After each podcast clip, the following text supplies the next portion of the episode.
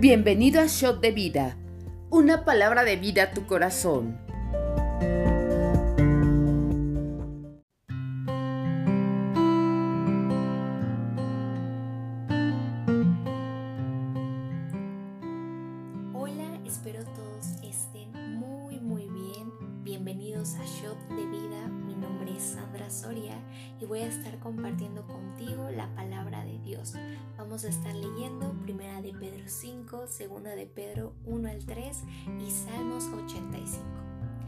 Vamos a iniciar con Primera de Pedro 5 y dice: Apacentad la grey de Dios.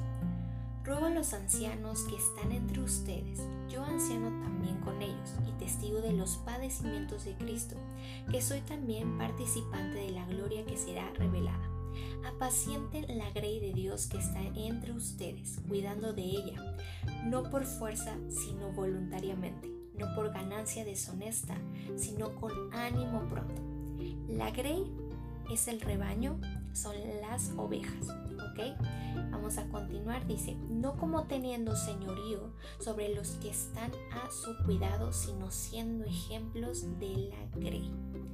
Aquí eh, vamos a detenernos un poco para explicar eh, que Dios ha puesto en nuestro cuidado, a nuestro cuidado, eh, su rebaño. Ha puesto nuestro cuidado a las personas y aquí dice que los ancianos que están entre nosotros. Aquí nos habla de una persona que ha llegado a cierta madurez, que tal vez ya tiene discípulos. Claramente dice que debe de cuidarse de cuidarse las personas, no por fuerza, sino voluntariamente y no por ganancia deshonesta. Y si tú eres un discípulo, también tienes que aprender que en algún momento llegarás a una madurez para poder discipular cuando ya tengas a personas a tu cuidado. Debes de aprender esto. Dice en el 4, y cuando aparezca el príncipe de los pastores, ustedes recibirán la corona incorruptible de gloria. Y y igualmente, jóvenes, estén sujetos a los ancianos y todos sumisos unos a otros, revestidos de humildad, porque Dios resiste a los soberbios y da gracia a los humildes. Dice que los jóvenes deben de sujetarse, de estar sujetos a sus líderes, a sus autoridades, porque eh, llegará un momento que también seremos maduros y entonces también habrán personas que se sujetarán a nosotros. Pero dice que siempre debe de haber humildad, en todo debe de haber humildad. Dice, humíllense pues bajo la poderosa mano de Dios para que Él los exalte cuando fuere tiempo, echando toda su ansiedad sobre Él porque Él tiene cuidado de ustedes. Sean sobrios y velen porque vuestro adversario el diablo, como león rugiente, anda alrededor buscando a quien devorar, al cual resistan firmes en la fe, sabiendo que los mismos padecimientos se van cumpliendo en nuestros hermanos en todo el mundo.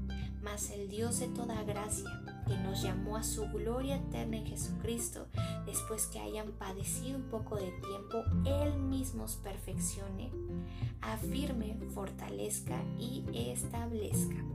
A Él sea la gloria y el imperio por los siglos. Amén.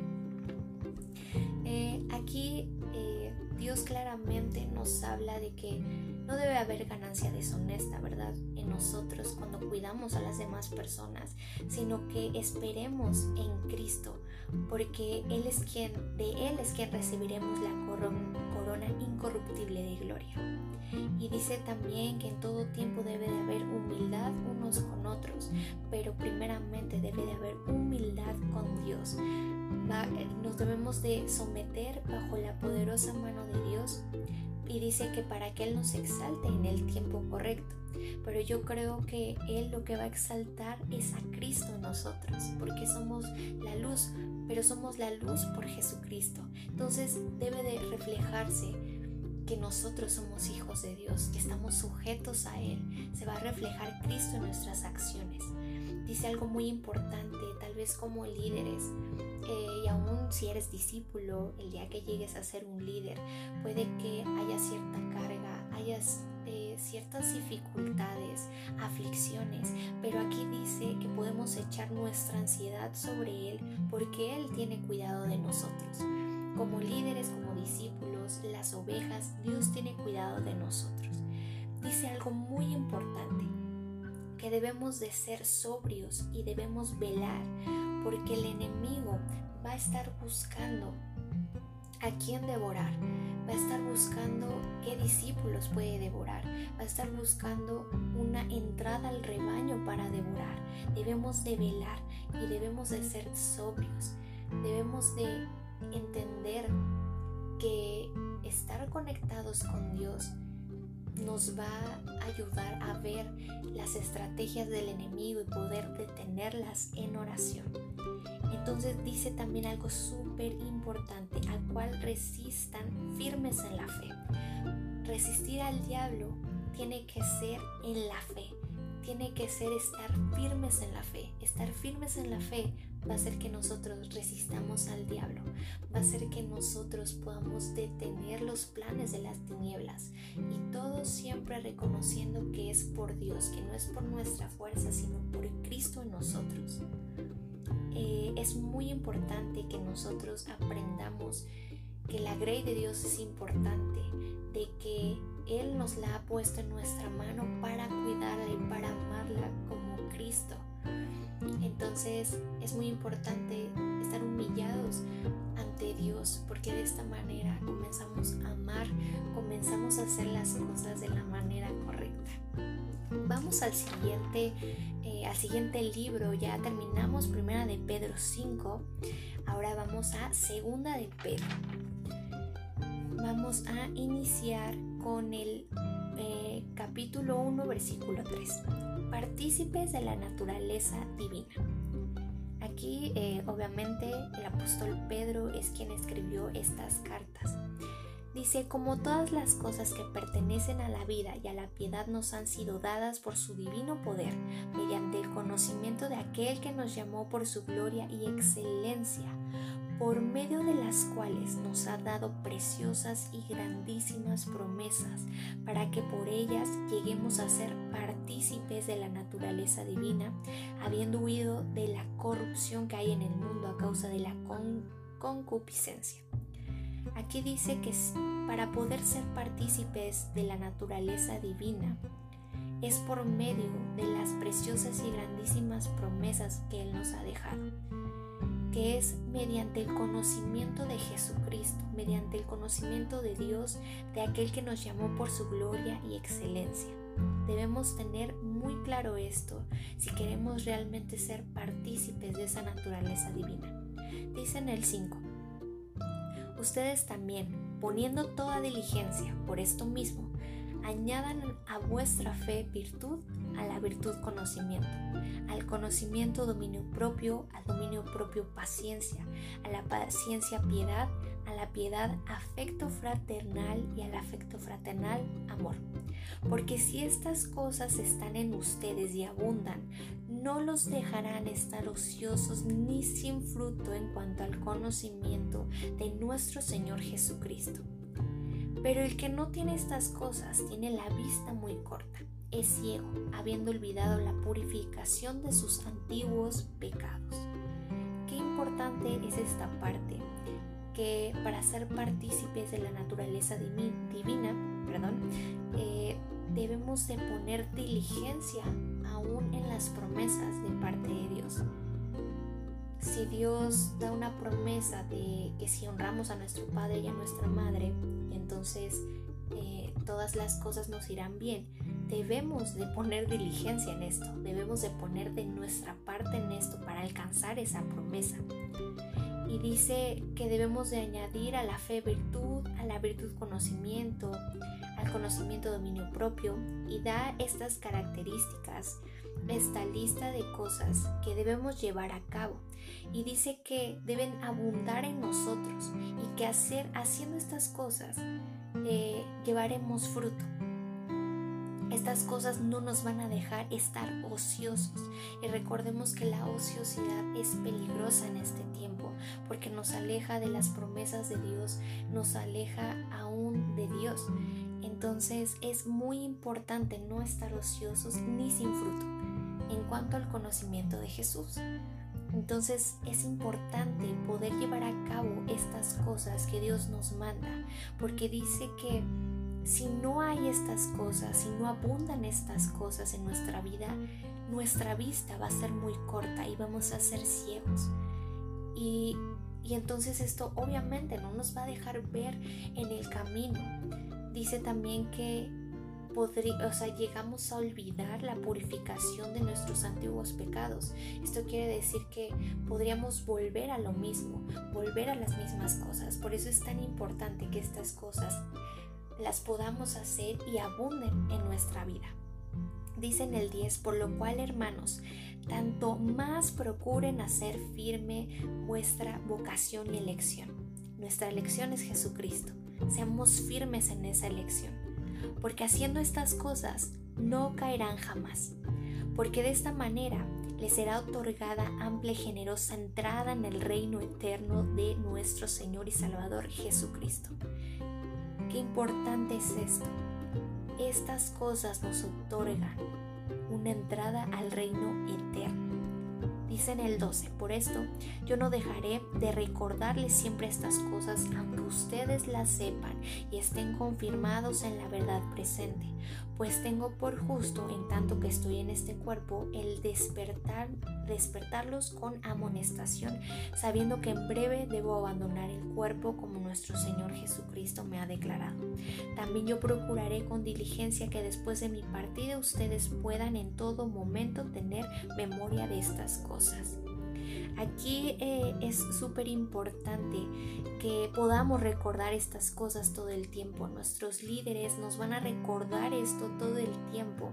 Aquí el apóstol Pedro les estaba recordando estas cosas a pesar de que las personas ya pudieran estar firmes en, en la verdad presente dice que no iba a dejar de recordárselas. Por eso es tan importante leer la palabra de Dios para recordar las promesas, para recordar la exhortación aún y escuchar a nuestros líderes que hablan de parte de Dios a nuestra vida. Dice en el 16, testigos presenciales de la gloria de Cristo porque nos hemos dado a conocer el poder y la venida de nuestro Señor Jesucristo siguiendo fábulas artificiosas, sino como habiendo visto con nuestros propios ojos su majestad. Qué importante es esto. Conocer a Cristo eh, nos va a hacer hablar la verdad, nos va a hacer hablar lo que hemos visto, la gloria que hemos visto con nuestros ojos y dice no, no como fábulas artificiosas, no como cosas sin sentido. Dice en el 17, pues cuando él recibió de Dios Padre honra y gloria, le fue enviada desde la magnífica gloria una voz que decía, este es mi Hijo amado en el cual tengo complacencia. Y nosotros oímos esta voz enviada del cielo cuando estábamos con Él en el Monte Santo.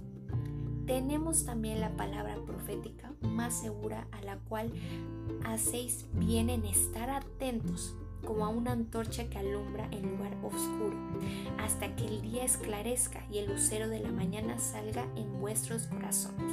Entendiendo primero esto, que ninguna profecía de la escritura es de interpretación privada, porque nunca la profecía fue traída por voluntad humana, sino que los santos hombres de Dios hablaron siendo inspirados por el Espíritu Santo. Qué importante es escuchar la palabra de Dios, que es nuestra palabra profética más segura. Qué importante es que como líderes también enseñemos la palabra de Dios, que es lo más seguro, es la verdad, es el mismo Dios hablando. Y aquí dice que, que, la profecía eh, no fue traída por voluntad humana. La palabra de Dios no fue traída por voluntad humana, sino que fue inspirada por el Espíritu Santo. Los hombres que escribieron cada palabra fueron inspirados por el Espíritu Santo.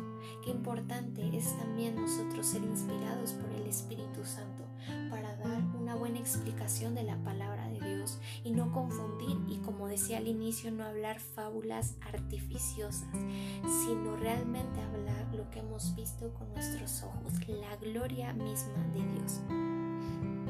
Eh, y vamos al capítulo 2, que tiene eh, tanta conexión con lo que hablamos anterior de la palabra de Dios y con ser partícipes de la naturaleza divina. Dice falsos profetas y falsos maestros. Pero hubo también falsos profetas entre el pueblo, como habrá entre, entre, ustedes falsos maestros, que introducirán encubiertamente herejías destructoras y aún negarán al Señor que los rescató, atrayendo sobre sí mismos destrucción repentina. Y muchos seguirán sus disoluciones por causa de los cuales el camino de la verdad será blasfemado y por avaricia harán mercadería de ustedes con palabras fingidas. Sobre los tales ya de largo tiempo la condenación no se tarda y su perdición no se duerme, porque si Dios no perdonó a los ángeles que pecaron, sino que arrojándolos al infierno los entregó a prisiones de obscuridad para ser reservados al juicio, y si no perdonó al mundo antiguo, sino que guardó a Noé, pregonero de justicia, con otras siete personas trayendo el diluvio, sobre el mundo de los impíos, y si condenó por destrucción a las ciudades de Sodoma y Gomorra, reduciéndolas a ceniza y poniéndolas de ejemplo a los que habían de vivir impiamente, y libró al justo Lot abrumado por la nefanda conducta de los malvados, porque este justo que moraba entre ellos afligía cada día su alma justa, viendo y oyendo los hechos inicuos de ellos, sabe el Señor librar de tentación a los piadosos y reservar a los injustos para ser castigados en el día del juicio, y mayormente aquellos que, siguiendo la carne, andan en concupiscencias e inmundicias y desprecian el señorío, atrevidos y contumaces, no temen decir mal de las potestades superiores, mientras que los ángeles, que son mayores en fuerza y en potencia, no pronuncian juicio de maldición contra ellas delante del Señor. Pero estos, hablando mal de cosas que no entienden como animales irracionales nacidos para presa y destrucción, perecerán en su propia perdición, recibiendo el galardón de su injusticia, ya que tienen por delicia el gozar de deleites cada día. Estos, estos son inmundicia y manchas, quienes aun mientras comen con ustedes se recrean en sus errores. Tienen los ojos llenos de adulterio, no se sacian de pecar, seducen a las almas inconstantes, tienen el corazón habituado a la codicia y son hijos de maldición. Han dejado el camino recto y se han extraviado siguiendo el camino de Balaam, hijo de Beor, el cual amó el premio de la maldad y fue reprendido por su iniquidad, pues una muda bestia de carga hablando con voz de hombre refrenó la locura del profeta. Estos son fuentes estas son fuentes sin agua y nubes empujadas por la tormenta para los cuales la más densa oscuridad está reservada para siempre, pues hablando palabras infladas y vanas, seducen con de la carne y disoluciones a los que verdaderamente habían huido de los que viven en error. Les prometen libertad y son ellos mismos esclavos de corrupción, porque el que es vencido por alguno es, es hecho esclavo del, del que lo venció. Ciertamente, si habiéndose ellos escapado de las contaminaciones del mundo, por el conocimiento del Señor y Salvador Jesucristo, enredándose otra vez en ellas, son vencidos. Su postrer estado viene a ser peor que el primero, porque mejor les hubiera sido no haber conocido el camino de la justicia, que después de haberlo conocido, volverse atrás del santo mandamiento que les fue dado. Pero les ha acontecido lo del verdadero proverbio, el perro vuelve a su vómito y la puerca lavada a revolcarse en el cielo. Qué, palabra tan fuerte y a lo mejor hay, hay cosas que, son un poco difíciles de comprender, pero como hablábamos antes, eh, es importante estar firmes en la palabra de Dios, porque vendrán falsos profetas y maestros que hablen cosas puede que tomen la palabra de Dios y lo retuerzan, hagan otra cosa para beneficio suyo. Entonces es importante estar firmes en la palabra de Dios para no caer en estas falsas doctrinas. Y aquí dice que muchos seguirán esas disoluciones, pero eh, el camino de la verdad va a ser blasfemado.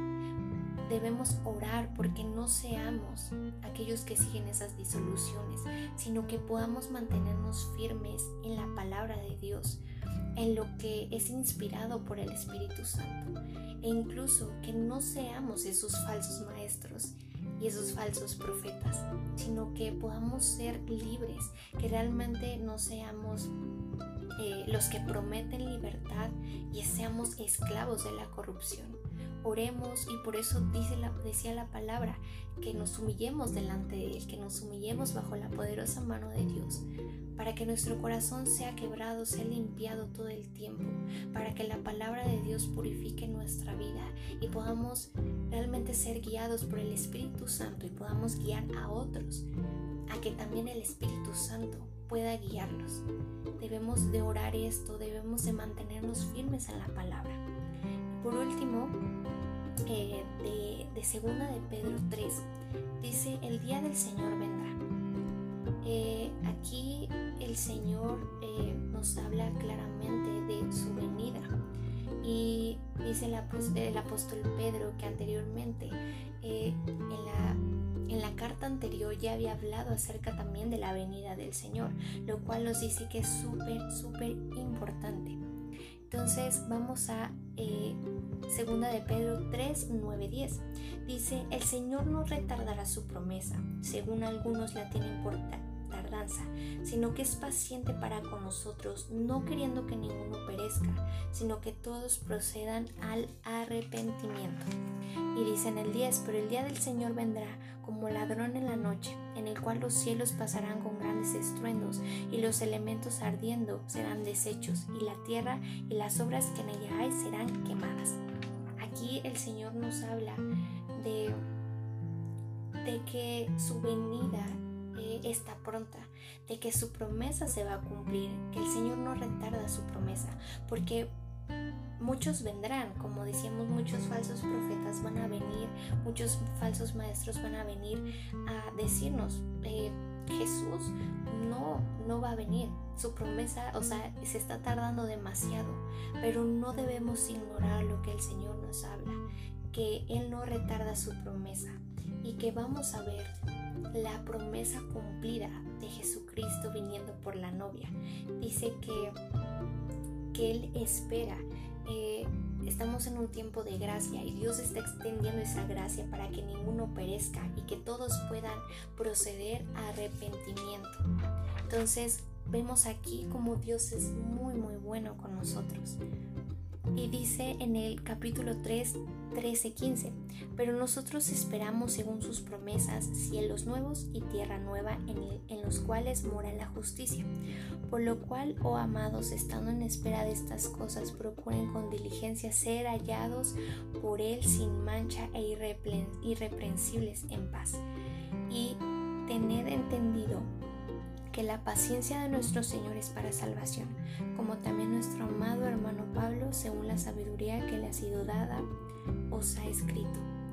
Aquí eh, nos vuelve a reiterar que Dios es paciente y que esta paciencia es para salvación de muchos, es para salvación de muchas personas.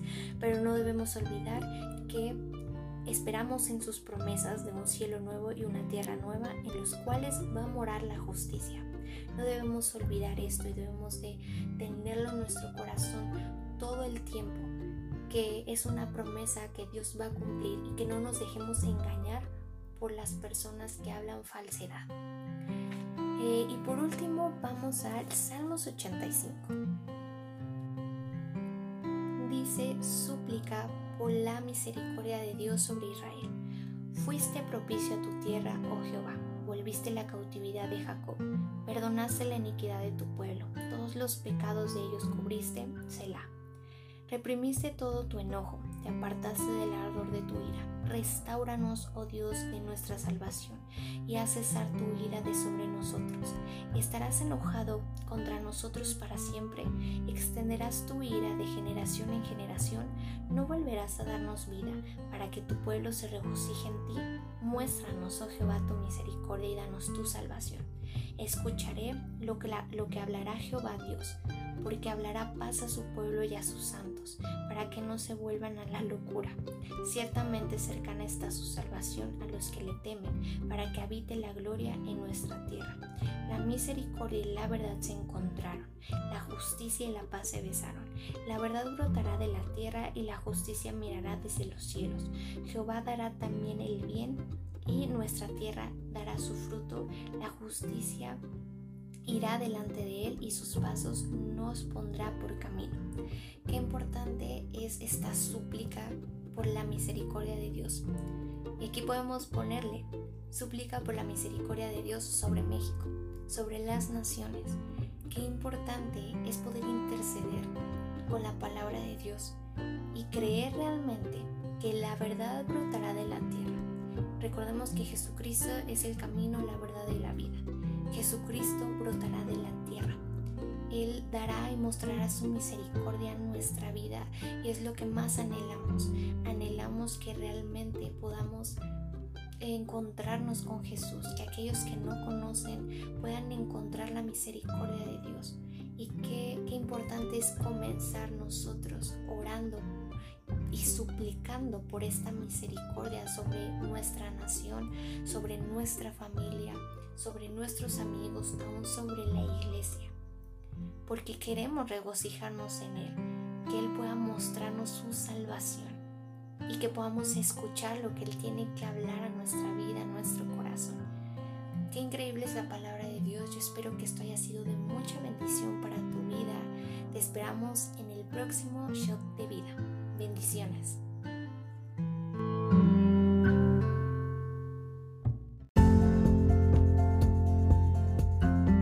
Conoce más en rnmexico.org. Yo soy RN México, amar, transformar, servir y enviar.